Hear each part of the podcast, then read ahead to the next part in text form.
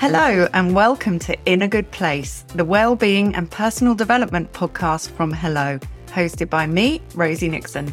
It's great to have you here. In each episode, I'll be chatting to an inspirational personality, and for this, our second season, I'm also going to talk to our guests about key moments when their lives moved into a new chapter. I'm calling this a reset, and it's a topic that gets me really excited. Since we launched this podcast, I've been on my own reset journey. I've refashioned my working life, going from editor in chief to the role of creative brand ambassador at Hello, allowing myself more time for my family and for my other passion, writing books. It has given me a new lease of life. So I thought this would be a really interesting area to dive into with my guests. So I've asked them to come to the recording with two reset moments for us to discuss as part of the chat. At the end of each conversation, there will be some takeaways, and I guarantee you will feel one step closer to creating the life you want to wake up to. I am thrilled that Gold Collagen are our sponsors for this episode. I've been taking the number one liquid supplement Gold Collagen Forte Plus for about the last six months, so I can speak from personal experience that these miniature glass bottles packed with collagen, vitamins, minerals, and antioxidants are a game changer for midlifers like me. My skin feels firmer and looks more radiant, my hair is stronger and glossier, plus it supports hormonal balance, which has become an increasing area of importance for me. The Gold Collagen formula uses the highest quality ingredients. It is clinically tested and free from sugars, gluten, lactose, and preservatives, and I promise you, it does taste delicious. It's no wonder that Gold Collagen has been the number one selling collagen supplements brand in Boots since 2012. Just one shot a day fits easily into my morning routine. I'm so pleased that I discovered this brand, so I wanted you to all know about it too. So thank you, Gold Collagen. My guest this week is a woman whose name you will all be familiar with. She is the incredible Dame Kelly Holmes. Dame Kelly began her career in the British Army, where she is now an honorary colonel, and she went on to become one of the most popular athletes this country has ever produced. She is a double Olympic champion and was awarded her damehood in 2005. After retiring from sport, she has become a very busy motivational speaker and a loose women presenter, amongst other things. She also set up the Dame Kelly Holmes Trust to help disadvantaged young people get their lives back on track. In early last year, Kelly made the brave decision to come out as a gay woman. And in a special documentary, Kelly Holmes, Being Me, she opened up about her sexuality and discussed the impact that keeping it a secret had had on her mental health. If you haven't seen it yet, I urge you to look it up. It's extremely moving and honest. Kelly is one of the most approachable and warm people you could meet, and I'm delighted she's joined me today. Welcome to the podcast, Dame Kelly. Thank you. Thank you so much. Shall I call you Dame throughout? No. Do we drop the Dame? We drop the Dame. Yeah, but it's there. It's very important. so I'm going to kick off with the question that I ask all our guests Are you in a good place? I am. And it's so nice to actually say it and be able to say honestly. It's very easy, isn't it, for most people to say, yeah, everything's good and brush over wow. the reality. But no, I'm in a really good place. Thank you. Good. Glad to hear it. And you certainly look it. She's looking radiant through my screen at the moment. Was just commenting on your hair. I just love this style on you with the blonde quiff and the shaved, wow. the like at the side. It's just super cool. We are radiating style and happiness, which is great to see. When I ask that question, does in a good place sort of do you first think of mental health or physical health? Um, I just think about it as a kind of overall person, like how do I feel about myself? And of course, I think both are very much entwined. A lot of the times you kind of go through life, maybe, you know, if you're into fitness and sport and you kind of focus on your physical well being, being what makes you happy. And if you're injured or ill or, you know, you entered a 5K or marathon and you couldn't do it, you suddenly like doubt yourself and feel frustrated. And then on the other side of it, you know, sometimes we're not recognizing our feelings and our thoughts and mm. how that's acted. But I also think some of them are combined as well. Yeah, you're so right. Definitely, sort of physical health plays so much into our mental health. Do you have any daily rituals that help keep you in a good place? I think I've recognized the need to step back, which I never did before. I am like yourself and probably so many other people being successful. Like I literally, I'll just keep going, you know, driving, driving, driving, always thinking of the next thing, always thinking that I can do better. And whilst I still feel that, I've realized over the past few years or very few years that um, I have to take that step back in my mindset. So I have to allow myself to have space, allow myself to breathe, allow myself to kind of not have to keep driving. And that's taken a lot for me and my personality to contend with. It's hard to pull back, but I know that I've been very detrimental to my mental health by not doing that in the past. So it's really important to me that I do that now and I make conscious decisions to take a day off and it be no negoti- uh, non-negotiable or meditate a little bit, even if it's just for a little bit of time or go in my bath and put my, you know, music on and my candles. And again, that not be negotiable. That's really good, isn't it? Sometimes the person that we're least compassionate to can be ourselves. Yeah. More than often, that's the case, I think. And what are your sort of warning signs that mean, Kelly, you need to slow down a bit? Yeah, just when I'm getting wound up in my head, you know, getting stressed or feeling anxious or irritable, you know, when you're just like everything winds you up. and it could be in the past trivial things, but sometimes, you know, you just kind of let everything pile up on top of you. And I just get, yeah, in myself a bit, let's say, ratty with myself. I start sort of complaining to myself that I haven't done something right or I've forgotten to do something or haven't got time to clean my house or, you know, I kind of get so engrossed with the day to day doing and the kind of blinkered, here's what I've got to do today, this time and when, and I just get on with it and try and do it well. And then sometimes I think, hold on, I've literally not had time to breathe. I literally haven't just taken a step back or, you know, actually seen the here and now and really conscious about being more in the present. I don't think I've really done that most of my life, really being in the present moment, other than when I used to train and race and have to have to be in that moment to compete well. Outside of that, I definitely haven't. And so I think I, I kind of steering towards recognizing the signs of that anxiety and pressure and stress that I pile on myself sometimes. Did you have to train yourself to be present? Oh, for sure. I'm and not so much train myself, but recognize the need, which I think, you know, when you have big impacts in your life, and I've had quite a few uh, in the past sort of six years, really, um, some really big impacts. I suppose you don't always recognize the toll that they take because you're dealing with the moment, you're dealing with the issues then you go through, and then it's only in amount in time that you realize the impact. Kind of your confidence goes, anxiety or stress may be more prevalent. You kind of feel detached from the things that you used to find exciting. You don't feel happy as much. And I think that that's important. So that I decided that having gone through some of the bigger parts of my life, that I need to think of the here and now a little bit more because a lot of things for me have taken time and that time's taken toll. And yeah. also instant kind of pressures like my mother passing away and COVID periods and breakdowns and burnout. And they're all massive parts. Yeah. And you're just dealing with them at the time rather than reflecting on them after. So true. It seems sort of the simplest, but also one of the most hard things to do sometimes, isn't it? To just be in that moment, be present. I was also reading about perimenopause. I certainly finding some of those symptoms affecting me and my good place on a day to day basis. And yeah. you have spoken about struggling with some of those symptoms. How do you manage that?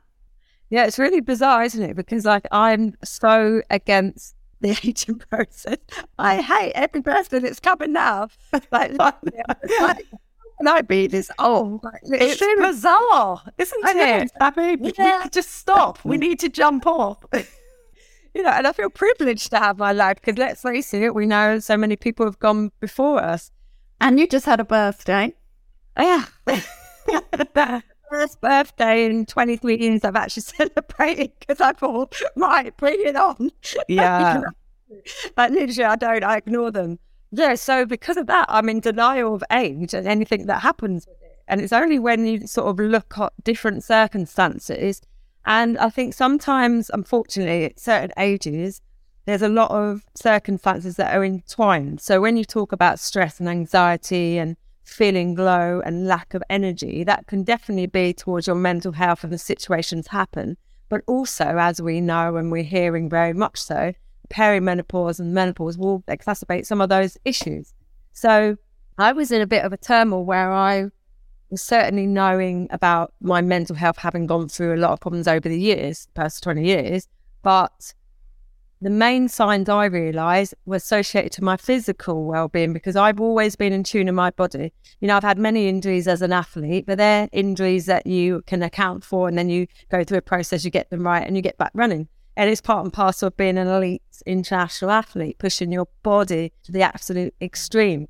But when I go in the gym now and I'm like, how can I not do, I don't know, like I'm, I was ex-military PTI, you know what I mean? I can do chin ups, I can press up good all, I can do it all. I've always, I've been able to.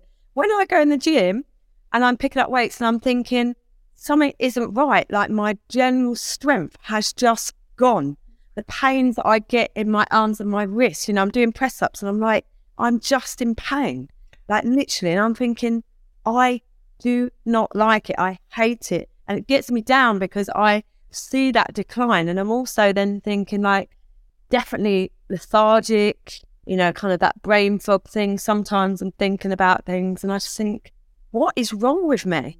When you know, did you first notice the symptoms? probably not that long ago because I remember listening to people because like a lot of my friends are the same age and I'm like, eh, you got them for me because of course I'm 39 still.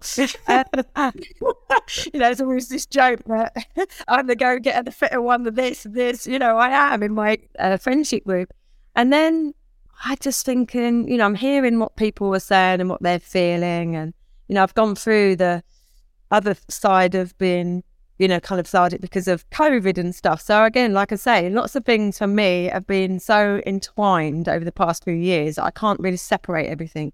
So the physical a- aspects are the ones that I was noticing first. My lack of strength, like I say, just the pains I'm getting, the back problems, my tendons, like my muscles. I can feel that something's happened to me.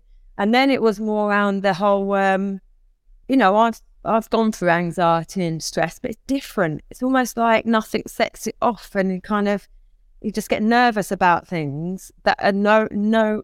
There's no worry about anything. It's just like a sudden peace. And I didn't really get all the hot sweats and things. And then last year, I didn't have a period for six months, and I went. So I thought, so I spoke to this doctor, and I said, "What does that mean? Like, do I? Is this something wrong, or actually am I towards menopause?" And I said, "If I last a year like this." Like, does that mean I've gone through it without any problems? And I was thinking, bloody hell, this is perimenopause. This is brilliant. I actually felt at that stage quite strong, ready to go, blah, blah, blah. Six months one day I came on my period. I was like, oh, I'm not happy. Like, literally not um, happy. Now they're telling me, no, you have to be. And I had no idea. Like I said, I, had, I was so far away from even thinking about what this means to a woman that when they said to me, no, you have to go a whole year without a period, I'm like, I had six months without one. How can I come on now? And so you end up questioning everything. I'm like, well, what does it actually mean? So I started looking into it, and you know, you have all these different podcasts and people on Instagram now being very, very open, and you start to learn and listen. And I'm thinking, we must be going through it then, and I just didn't really know that. And then probably six or seven months ago, I was starting. It was the body pains for me. Yeah, like pains I get in my wrists and my hands and my arms and stuff. It's horrible. That really is, is so interesting. I think you're right that it did combine with, you know, COVID, other stresses and strains that midlife women are going through, perhaps looking after parents, situations within work and life. It all yeah. feels like a jumble and it is still a taboo for many women. So, how yeah. did you get the help that you needed for joints and things like that? Are there supplements that you take? Yeah, so I'm still sort of trying to work it out really because I was against when they were saying about HRT because I think because of being an athlete, I've always been against taking any supplementation anyway. It's in there, like it's instilled. And of course, HRT is just to get your body to a normal level. yeah. you know, and I, again, had a complex relationship with, I don't want to take anything. You know what I mean? What yeah. does that mean? I feel like sport. And then it's like, hold on a minute, you've got to live. you've got to actually be. And then I realized the kind of detrimental effects of low progesterone and um, uh, estrogen and realized, like, God, you know, you got to function, you know, so I need to do something about it. So I spoke to a doctor and had the blood test and, you know, she was going, you're at zero and everything. No wonder. And you feel and I was like, oh. And um, I was like, what does that mean? Because I'm really anti taking tablets. She said, but you need to take something because mood swings will be affected by everything being low. It'd be mood swings, strength, power, kind of just functioning. And I was like, so if it's just about functioning normally, okay, I get it. So I started taking like the tablet and the gel, but then I was still getting body pains and things. I was like, well, is this is work? Like, how do we? How do people know that you as an individual need A, B, C, D? Like, wow. who's actually saying that? It's kind of guesswork, isn't it? Really? It's not a one size fits all at all, no, is it? That's important for women to know that it's not. So you could get advice and you get support and you try something else, but you might need something else. So I was like, omega threes. Somebody said to me, take omega three, and then somebody said collagen and whatever. And I thought, I don't want to take them all at once because otherwise, how do I know what works? Because if you just pile yourself with all of these supplements, how do I know what actually one work and what one's kind of is no need? So I started, I talked to like a nutrition doctor who's a PT and she's just, you know, got become a friend. And she said, why don't you try omega 3? But have it for like a solid month, do it properly, don't miss a day, go for it. And yeah, I think it started to help. It started to kind of alleviate some of those problems that I thought. And then vitamins and taking vitamin D and just sort of looking after myself a little bit more. Like I say, I don't think I've really got it right because I'm still, I go back to getting pains. Yeah. And I suppose the main thing for me and the biggest advice I had, and actually it comes from one, when I was an athlete and a PTI, and two, when I'm listening and, and looking at the sort of science around it, is weight training for women is really important. Now, there's always been a taboo about weight training for women because women used to go, Oh, I don't want to look big and I don't want to look muscular. Well, no disrespect to people listening. Most people will never, ever get muscular as a woman, ever. I can't believe you're saying that to me. I'm sorry. But most people won't. Yeah. What it will do is when you are, and it's never been one of my major worries, I have to say. exactly. And most women like, you know, suddenly think they're going to turn into a bodybuilder. Well, I am sorry. Look at what a bodybuilder does to get their bodies. And you're going to be at 0.9 tenth of a second. Yeah, it's 5 kg max. You know what I mean? So the whole point is that what what's the benefit? Well, the benefit is alleviating some of those functions that are actually being suppressed. So uh, your strength, maintaining the strength in your um, ligaments, tendons, muscles. Osteoporosis is something that can be detrimental to people. And the only way that you avoid osteoporosis, whether you're 30 or 80, is impact on the body, actual impact through your body. It's the only way. So you've got to do something where it is impact. And then weight training as well is helping with balance and form and stability and all the things that actually we are losing because of our strength going. So I got back into doing my weight training and that has really helped. And I just make sure that I'm a little bit more consistent with it and it's definitely helping me. Mm-hmm. So that's great. So you're kind of managing your symptoms at the moment through exercise, diet, and some supplements, the omega 3.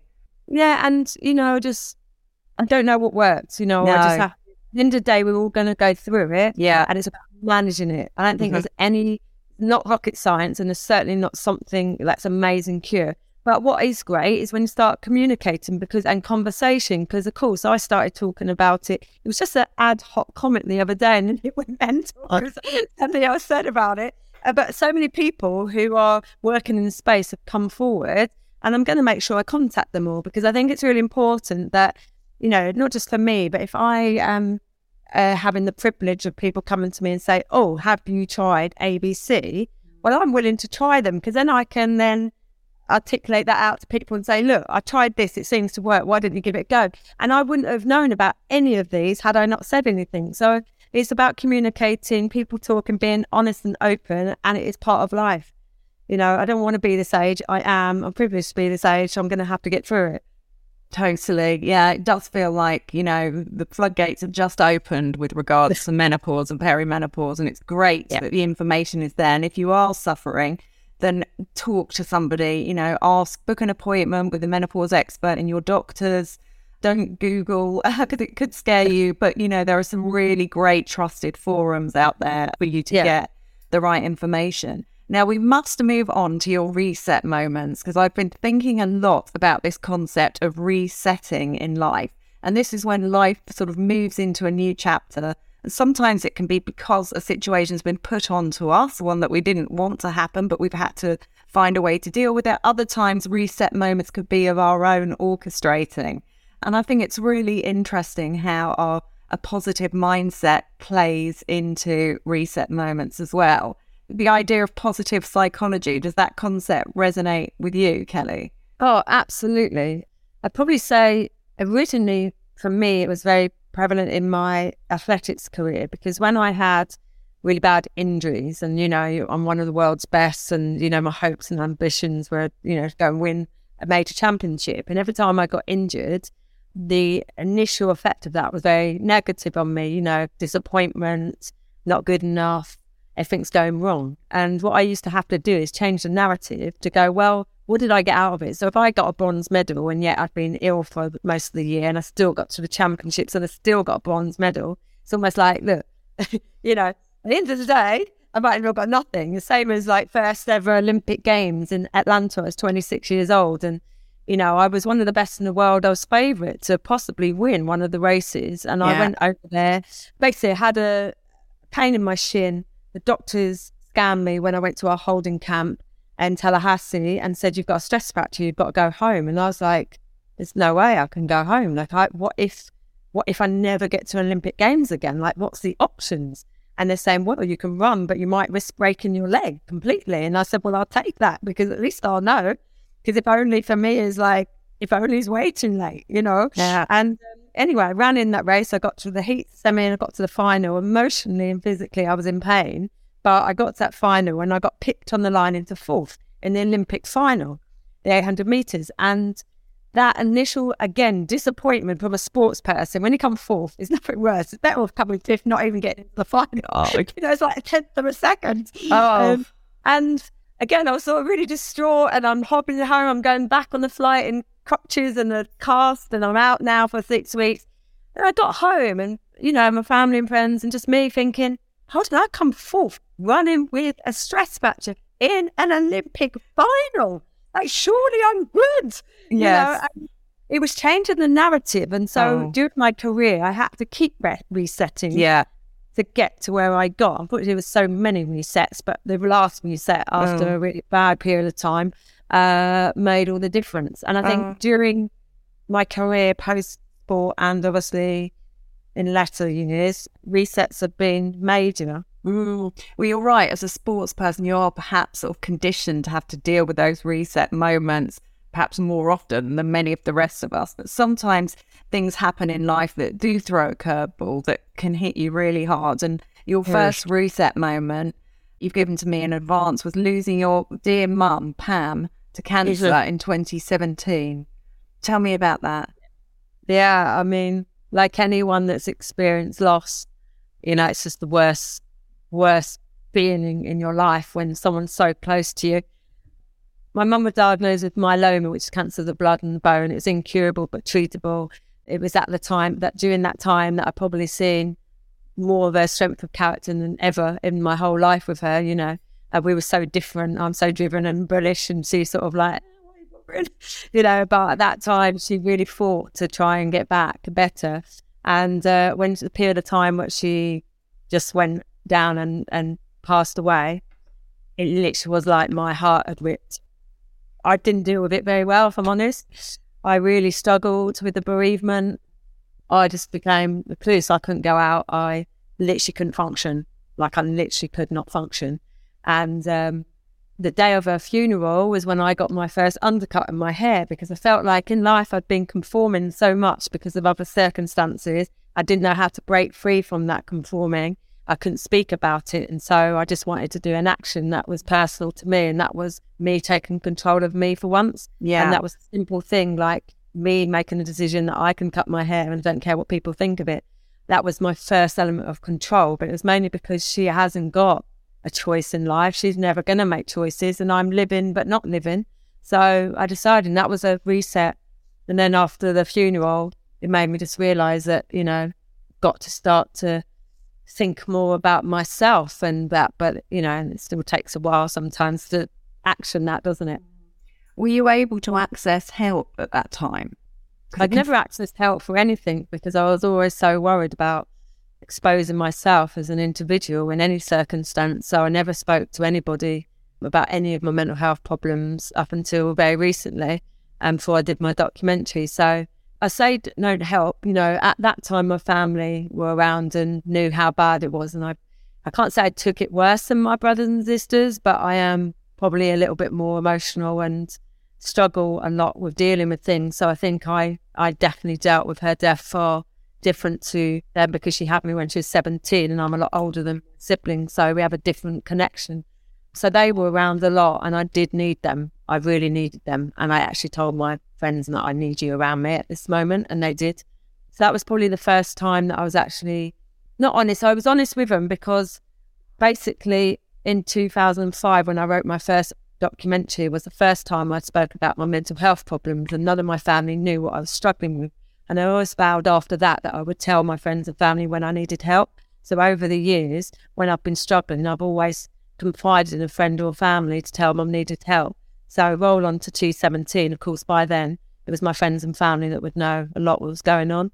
And yeah. I just to talk to them. And I think it's important for anybody who's struggling in anything of life actually to talk. It's the, the best form of help is to yeah. communicate. It's that first step, isn't it, often of how to reach out and to whom.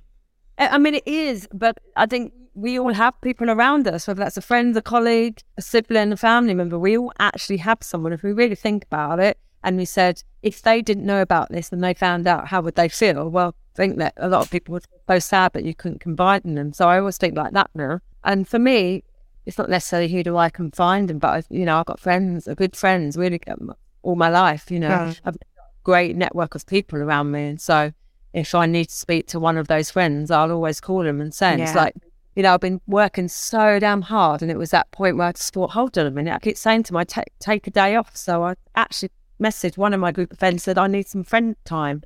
Can we just go out and go for a walk yeah. and go for lunch? And so we all met up.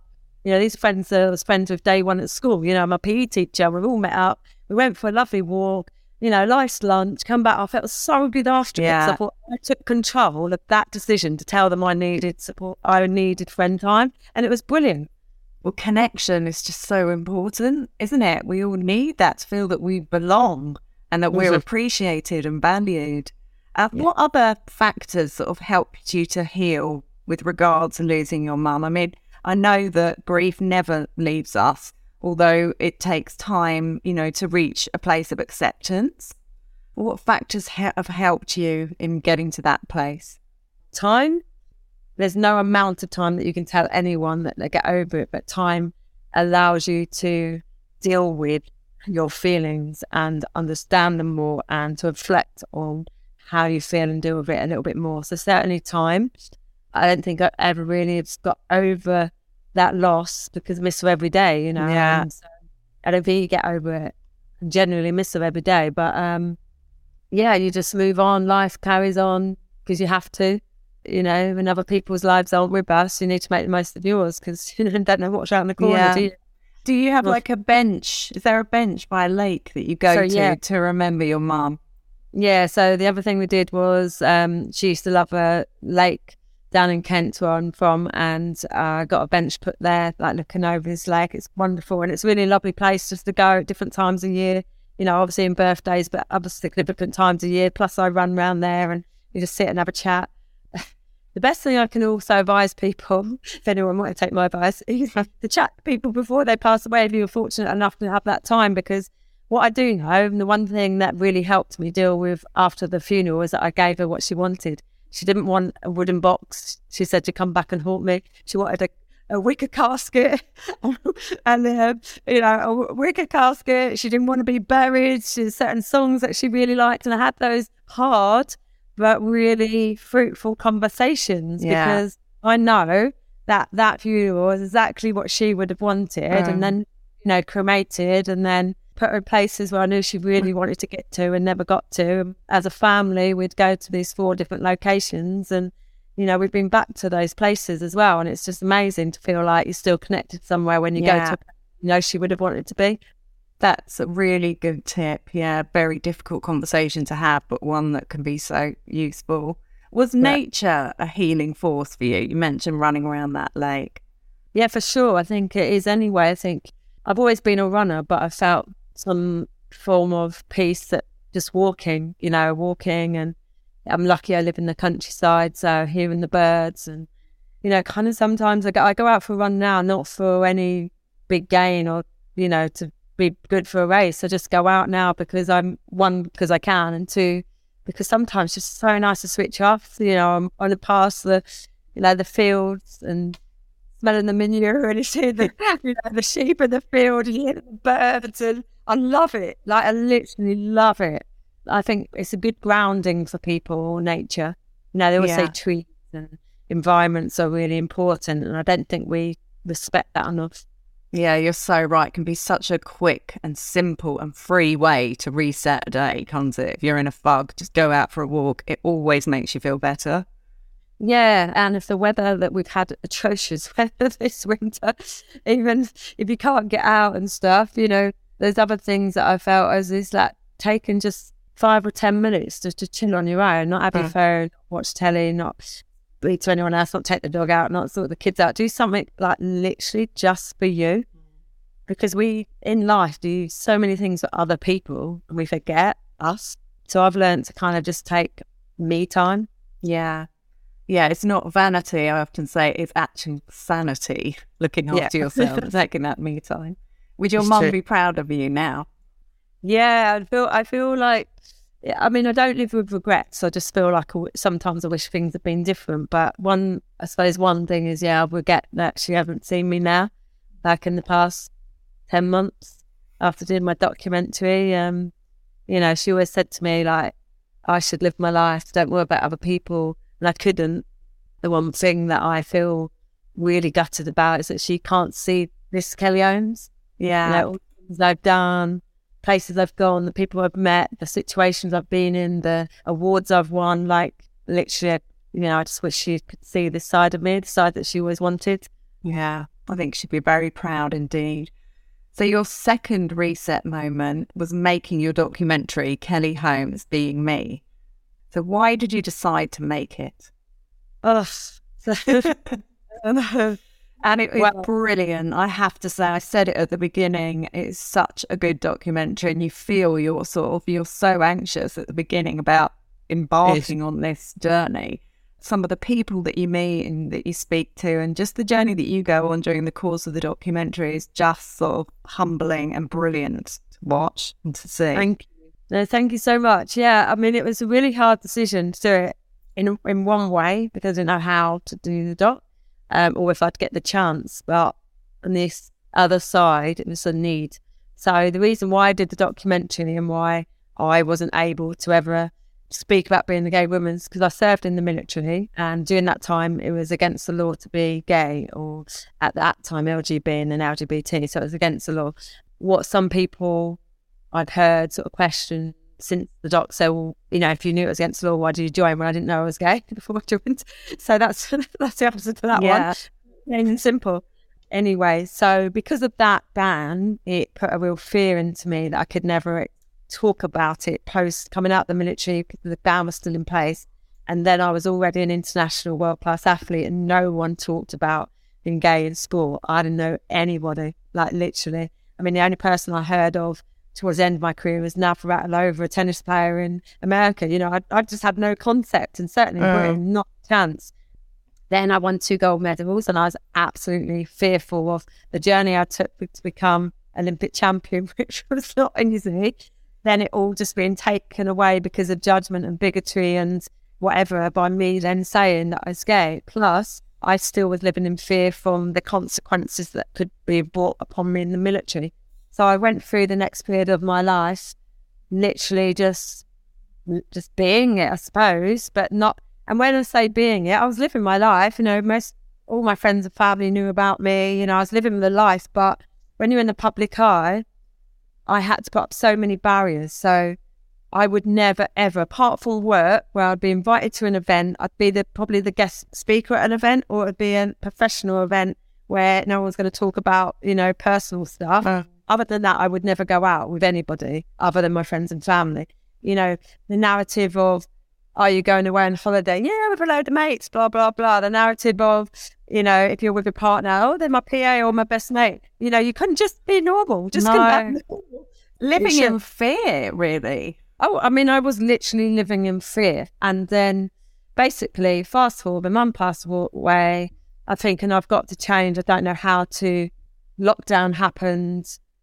The narrative in my head was just going, going, going that I've got to get out. I need to free myself. I literally was losing the plot. Oh. I just cope with this constant thing. I'm seeing all these people living their life authentically. I'm seeing all these um, people with social media, you know, generational change, people being happy, you know, saying that they're with their partner and their girlfriend, their wife, their husband, their whatever. And I'm like, how could they, like, how could they do this? Like, I, then, you know, so then I'm thinking, I want that. Then I got COVID. I got three weeks. I was really bad. I'm looking at the news. And news was just awful. Everyone's dying. And I'm thinking, God, like when I die, like all my friends and family are going to be there saying, isn't it a shame she couldn't live her life? And I thought, that's my right. That's my right Yeah. to say that. That's my right to live it. I'm not living. So I, I ended can up see getting- from your expression getting quite angry about it, actually, as well. It was just yeah, because I was You just so that. here. It was so in my head then that I couldn't get it out. So I submersed myself in work during lockdown and everything that I do. I'm a motivational speaker, normally in front of thousands of people. Is all coming onto a computer because this narrative that was constantly going in my head. Head, my mental health was really deteriorating.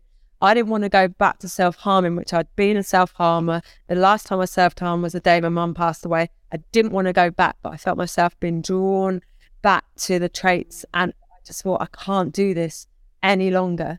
So I got burnout because I put everything into work, literally work, work, work, work, work, so much with this narrative going that I lost it. And I decided, I spoke to a friend. I said, I can't do this. I can't do this anymore. She said, You've got to take time off. So I was going to take three weeks off. That three weeks turned into 10 months because during that 10 months, I had a major breakdown.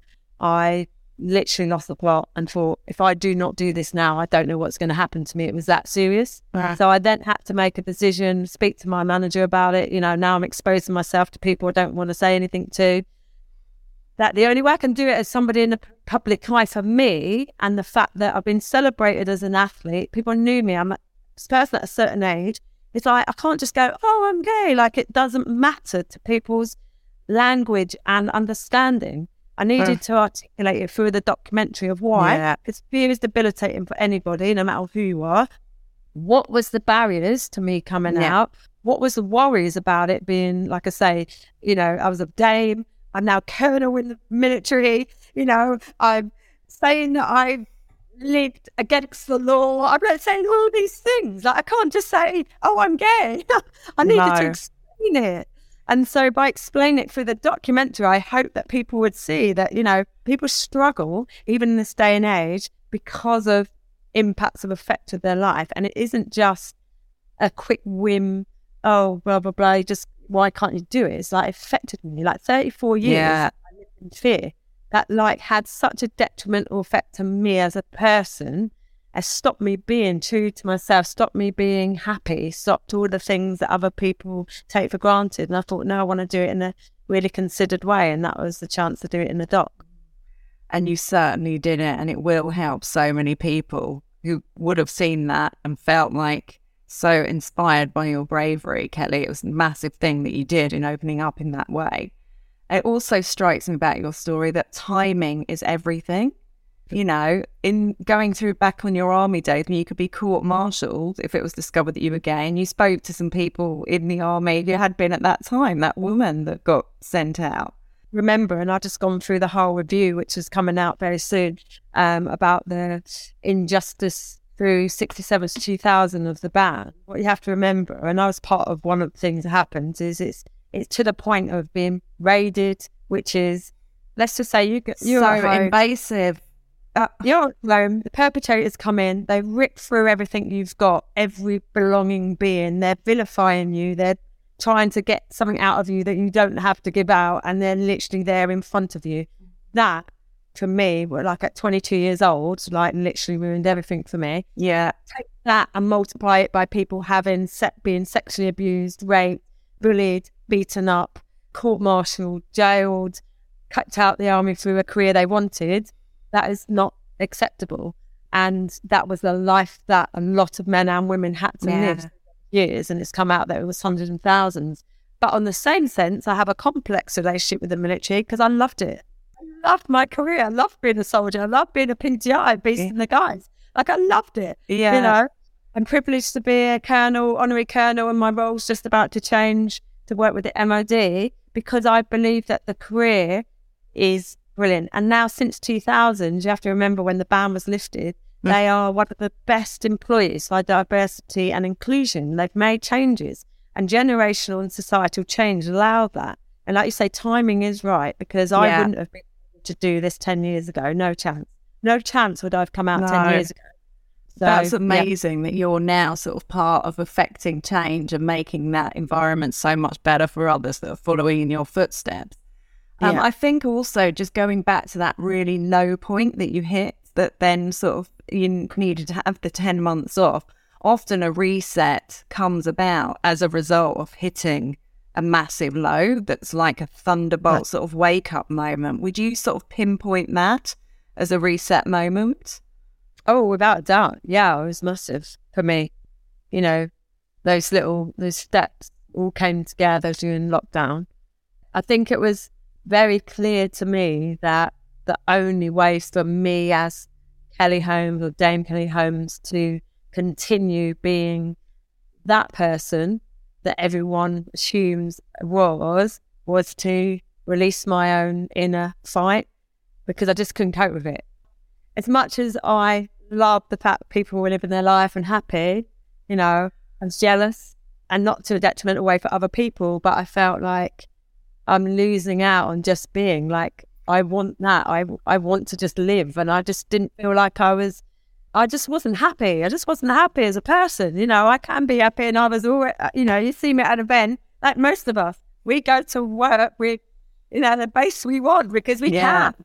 Yeah. And the other message to say is just because you suffer from a mental health person, it doesn't define you. It doesn't dictate who you are. You're still that person. It's just a struggle and a process that you're going through that you've got to be able to learn to deal with and to to realize that you need support. But Oh. it ah. doesn't define you. And that's what I No. always say.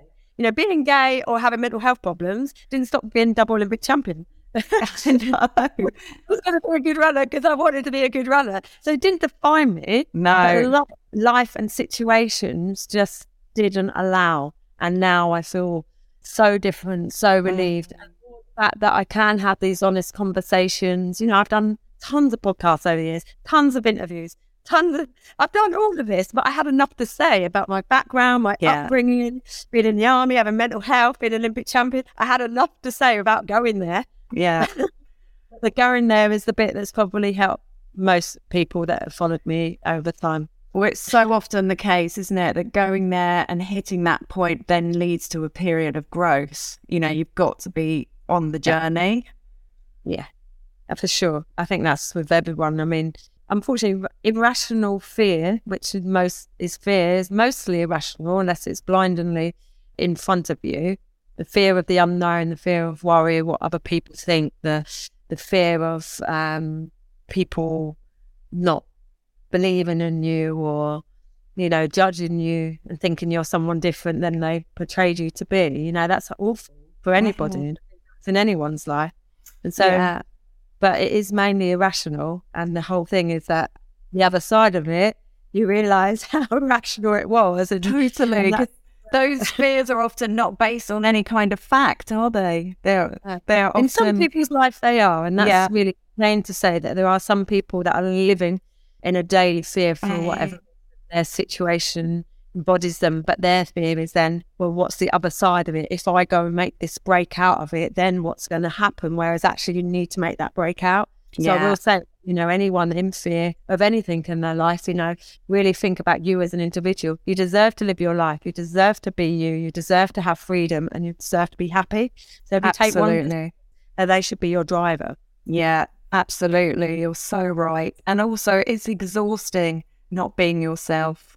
It is. I think for anyone, it is because you you always second guess and you always, yeah, like say, the word conforming for some people is right. You're always trying to just fit in. Yeah. And I feel Yeah. like they're really weird because when I was a child, you know, I was so different to everyone at school. You know, I'm the only mixed race girl. I was the only sporty one. I was the only this, only this. But I used to say, well, I'm unique then because I don't want to be the same as you. Know I just wish I had that as I went through adult, thinking I don't care that I'm not the same as you. Blah, blah, blah. You know, I know. it's really weird because as a child, I was like, I don't care. I'm not the same. I don't want to look like you.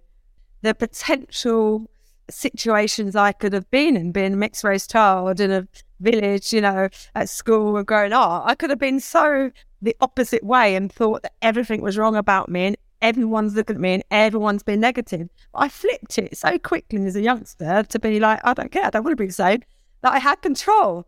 And I think as an adult, I lost control Yeah. somewhere with other people's external impacts on me. It wasn't just mine. And I think that's the difference as well. When you're fearful of something and you're fearful because you are putting yourself in that situation, is sometimes different to being fearful because other people's external impacts on you fear. Yeah. So, me, again, they're slightly different in the approach to how you look at your situation and how you can maybe deal with it.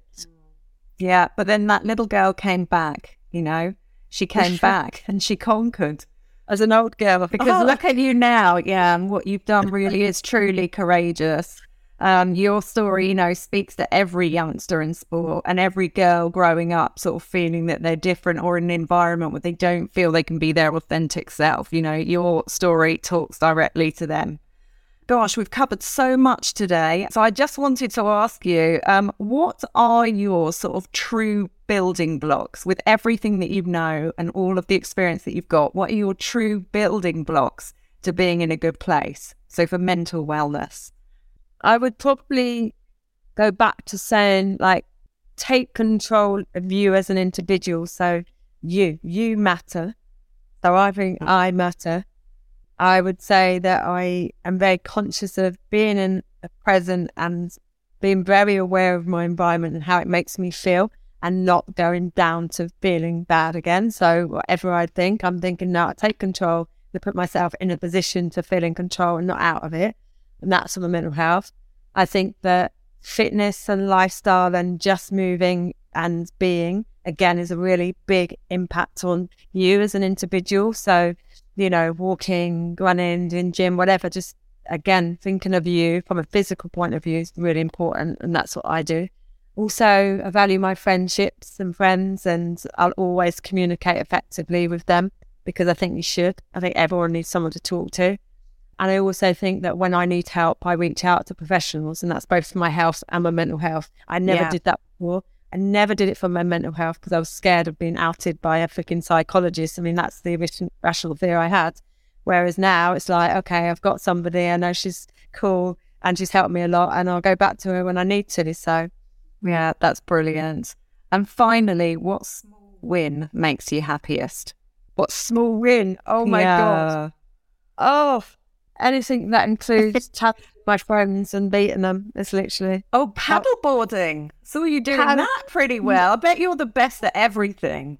No, I'm really not. I'm such a wimp. I bet you are when it comes to sporting things.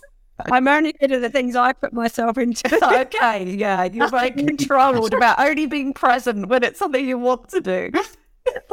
That's the absolute reason because I am so like I am a whimper over. I'm like there's so many things that I have so much anxiety about. I just don't put myself forward to it. But the biggest wins is against my nieces and nephews because whatever I'm doing with them, they're going down. I'm not going to get to the point where I'm too old to do anything better. the competitive edge never stops. Always. yeah. Oh, Kelly, thank you so much. Your story is just so inspiring. There was so much there that we covered that I think people are really going to get something from. So I really appreciate you talking to me today. Thank you so much. Thank you, Rosie.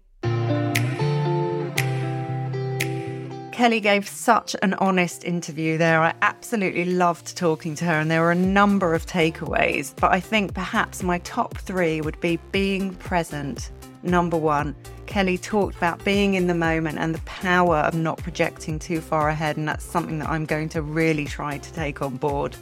Number two, with regard to perimenopause, to remember that no one size fits all. For Kelly, weight training and taking supplements has really helped. HRT has been less of a help for her, but it's very much a help for me. So I think the outcome here is to get the support that you need, recognize the symptoms, and remember that no one size fits all. Help is out there. And number three, connection. I loved it when Kelly talked about having friend time and the fact that we all have someone to reach out to her go to of spending time with close friends because sometimes laughter and a break from the norm with people who know you really well is just what we need to put us in a good place. If you enjoyed this episode, please do share it with your friends, and I'd be so grateful if you could leave us a rating or a review. Don't forget to sign up to the In a Good Place newsletter for more discussion around personal development tips, the concept of resetting for success, and to share your thoughts with me. Simply visit hellomagazine.com and click on the newsletter icon at the top to register. Thanks again to Gold Collagen for sponsoring this episode. Visit www.gold-collagen.com to find out more and order your first monthly pack at a discounted price. I hope you feel the benefits as much as I do. I'll see you next time.